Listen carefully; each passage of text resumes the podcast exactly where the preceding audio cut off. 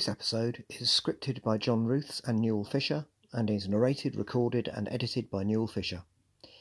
It is dedicated to Samantha the Wonder Dog, who John Ruth sadly lost this week.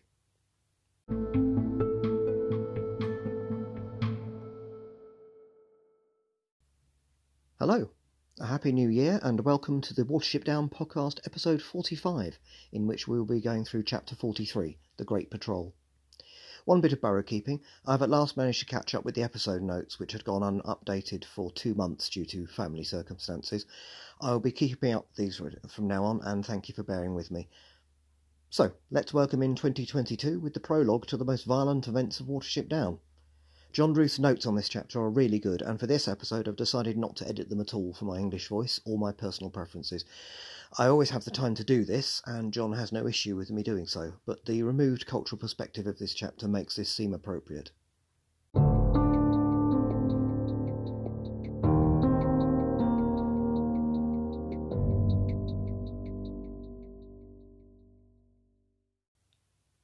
Chapter 43 The Great Patrol The pre chapter quote is military in nature.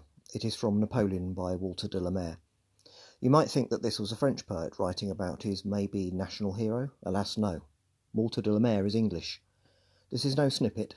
His poem is complete, just seven simple lines. It's clearly about the French army in Russia.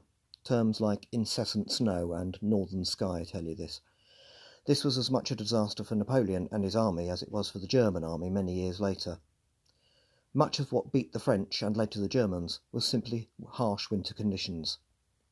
In some ways, the quote is foreshadowing, as, as many of Richard Adams are, but it is also somewhat reflective, as we'll see in the chapter. All in all, though, I think it's meant to be more reflective than foreshadowing. In this case, I'd, I'd compare the French army to the Efrafans. Here goes. Well, much like the pre-chapter quote, this chapter is quite reflective. Adams' use of free discourse enables us, the readers, to get inside of the heads, aka point of view of others, in this case mainly General Woundwort. We've learned much about Woundwort, what he's like, how he built his warren, how he developed complex social and military systems, and even about his rabbit kittenhood. This chapter gets us into his thought process and how these lead to action.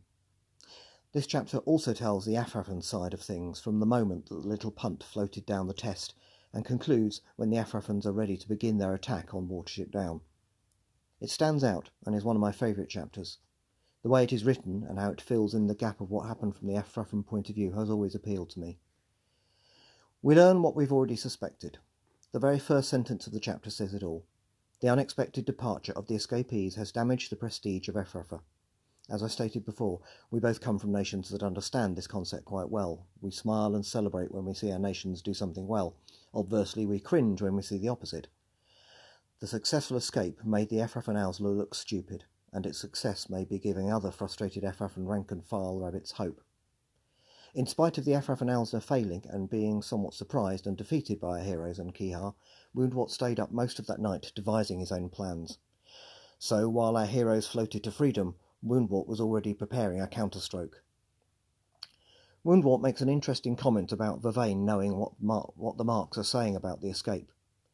Vervain is in charge of the Owslafa, this is the council police, but I'd argue it's also an internal uh, security wing of the Warren. Just as the Owsla worry about outside threats and go on wide patrol, the Owslafa looks internally. To me, it feels very Stasi like. This also gives me an idea of who may have been the inspiration for both Vervain and Woundwort. Respectively, I think it was Joseph Stalin and Lavrenti Beria. Just an idea of mine, and I'd say that between the two there is a closer match between Vervain and Beria. We get to see how Woundwort is among his rabbits within the systems that he devised. He's pretty civil overall, but does use his influence to get his, uh, his way. He also senses some opposition, but he seems to know how to deal with it. What's clear is that the prestige of Efrafa needs to be repaired. He's got some rabbits, mainly the ho- somewhat holly-like campion, that can contribute. Woundwort decides to pick his best rabbits and conduct some reconnaissance. Woundwort initially leads, is relieved by Vervain, who is then relieved by Campion. We have already guessed this pecking order, but this makes it clear. It also proves fruitful. Campion and his patrol come back now knowing where Watership Down is. There is an enthusiasm upon this being reported. However, Woundwort is not one to rush to failure. Rather, the Efrafans will train for this mission, even taking on volunteers from the rank and file. This is smart and prevents Efrafa from emptying out too many valued Owsla members. Woundwort selects rabbits that will match what this mission requires, and it seems that movement speed is the primary consideration. The psychological effect of selecting rank and file rabbits is not lost on Woundwort. The training that takes place is interesting and is a more complete version of how Bigwig trained Watership Down rabbits for the raid on Nuthanger Farm. Woundwort even makes a f- more full reconnaissance trip near Watership Down with Campion and two other Owsla. He learns from, th- from this and now knows what side he should approach. 26 or 27 rabbits are chosen. Interesting because we know that there are a total of 26 rabbits in Watership Down. However, this includes 10 does, so the Efrafans will effectively outnumber our heroes. This very large wide patrol heads to Watership Down. Woundwort's personal touch is every, seen everywhere. He leads personally, decisively deals with a couple of stoats, and just seems to know what to do in every situation. At one point, the very large group are broken down into smaller parts for more effective command and control. We've seen this before, and this is very much like the Watership Down rabbits when they were en route to Efrafa. After they more or less made the trip, Woundwort orders his large group of rabbits to take rest until sunset. So far, all has gone well. This group feels like it's a long way from home, and they are. This is an indicator, and you have to suspect that never before has Efrafa gone this far away on a mission like this. Then something serious slips. Local mice and yellowhammers see the rabbits. We, of course, know that this word gets to Hazel, and this leads to the, the quick scouting by Holly and Blackavar. Suddenly, the rabbits of Watership Down know about the Efrafans, and there will be no surprise attack as previously planned. This does not deter Woundwort. There is no way this would happen anyway. After making this significant trip with a large number of hand-picked rabbits, the upcoming breaching attack on Watership Down will happen. Plus, how could Woundwort depart at this point? There is just no way that this can happen. Simply by arriving, Woundwort and his Efrafans have crossed their own Rubicon. The attack will happen soon.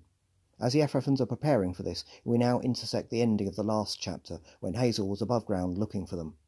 Hazel is nearby and makes his way to, the, to a group that Woundwort himself is with. Hazel and Woundwort talk.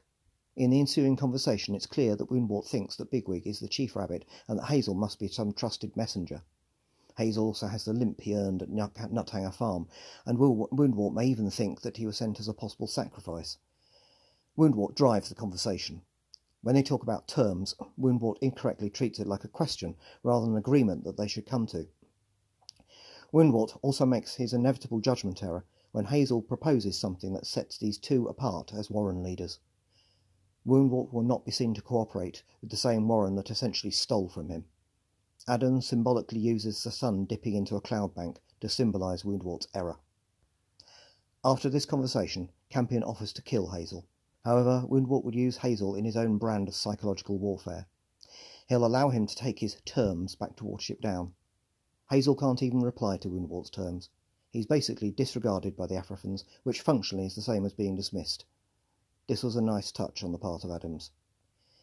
There being nothing else that needs to be done here, Hazel heads back to Watership Down. Amazingly, Hazel's life was saved. Seeing it as his responsibility, he willingly took on the task of attempting to talk with Woundwort.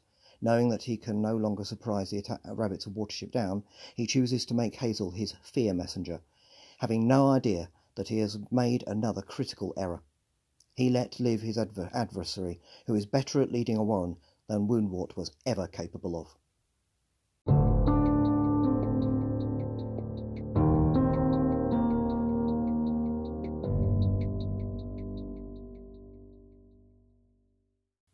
Next time, the siege of Watership Down begins.